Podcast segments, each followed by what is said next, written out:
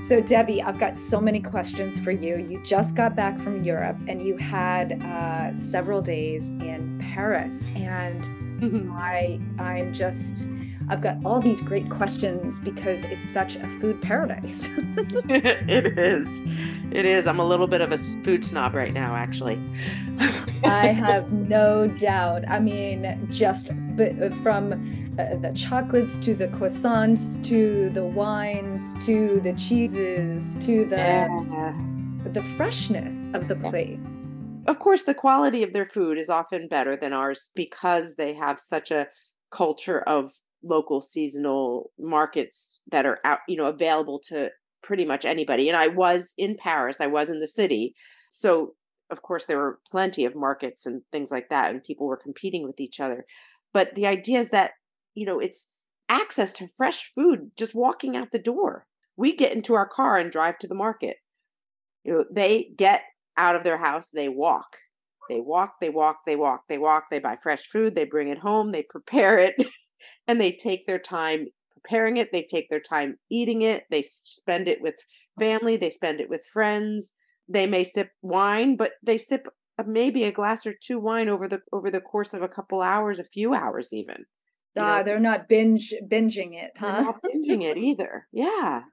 So it's a model to look at and to say, hmm, maybe I should be a little bit more French or Italian or Spanish or whatever European country that is is doing these things that we're not.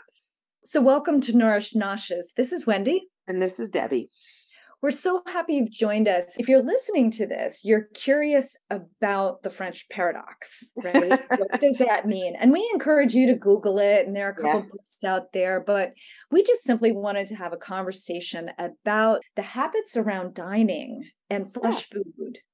Well, yeah. So, so being in I was in Paris for 10 days. So I really feel like I got a good feel for what was going on there. And one of the biggest things that was different from what I'm used to here in in, in America is how they eat so late.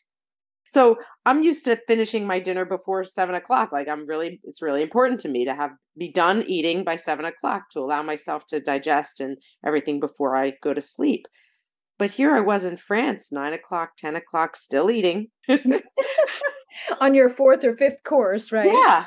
And and uh, people all around me you know restaurants don't even take reservations before 7:30 and if you're there at 7:30 with your reservation you're the first you're the only people there like they don't 8 o'clock is when most people really start to eat and that's that's the french culture probably also other european places too but i, I can't speak for them.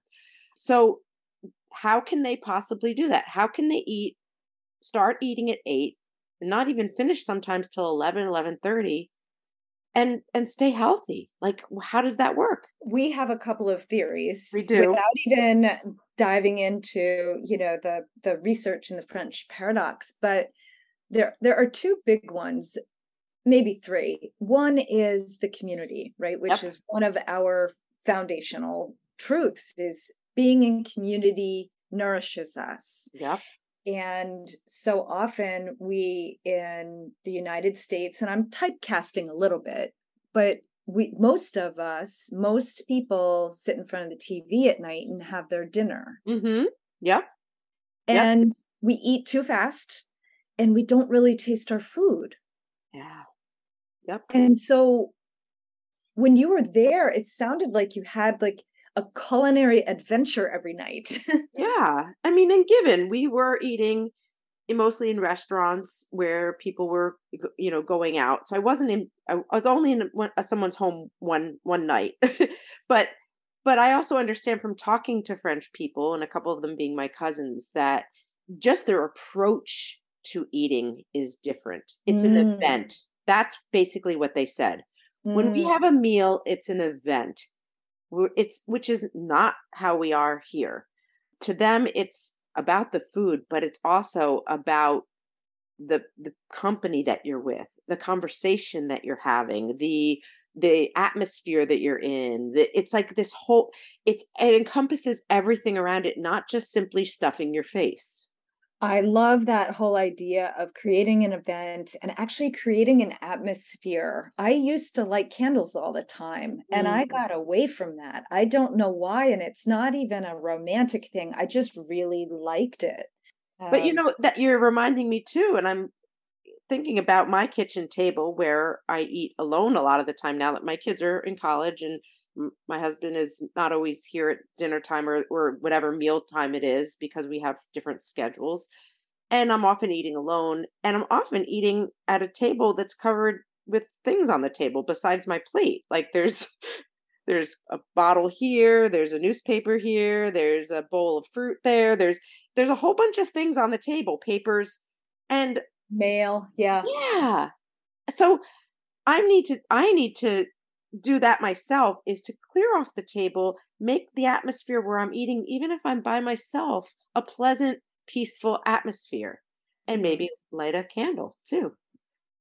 I love it. I also love this comes from both sets of grandparents had cloth napkins. They used cloth napkins almost all the time. And we we do too when we have company. Um anyway, the point is it's just it makes the atmosphere and creating an event with a meal. I mean, get some beautiful napkins. Yep.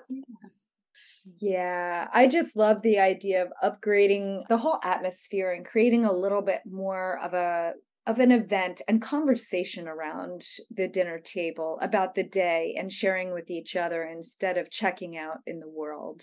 Yeah. And I think the idea too of walking, I mean, just the idea of either walking before or after a meal can Mhm. also just ha- help with clarity and digestion, right? yeah Absolutely. The idea of just getting out into nature and breathing that air after a meal, helping that digest your meal is such a nice, beautiful thing. It's also a good way to kind of set your circadian rhythm as well. You know, when you're outside, especially at sunset time or in evening, it's like a signal to your brain that, ah, it's evening now. That's beautiful. We need to be more French. I love it. Thanks for listening. Keep the conversation going at nourishcoaches.com. And stay tuned for more Nourish Noshes as we continue our quest to make the world a healthier place.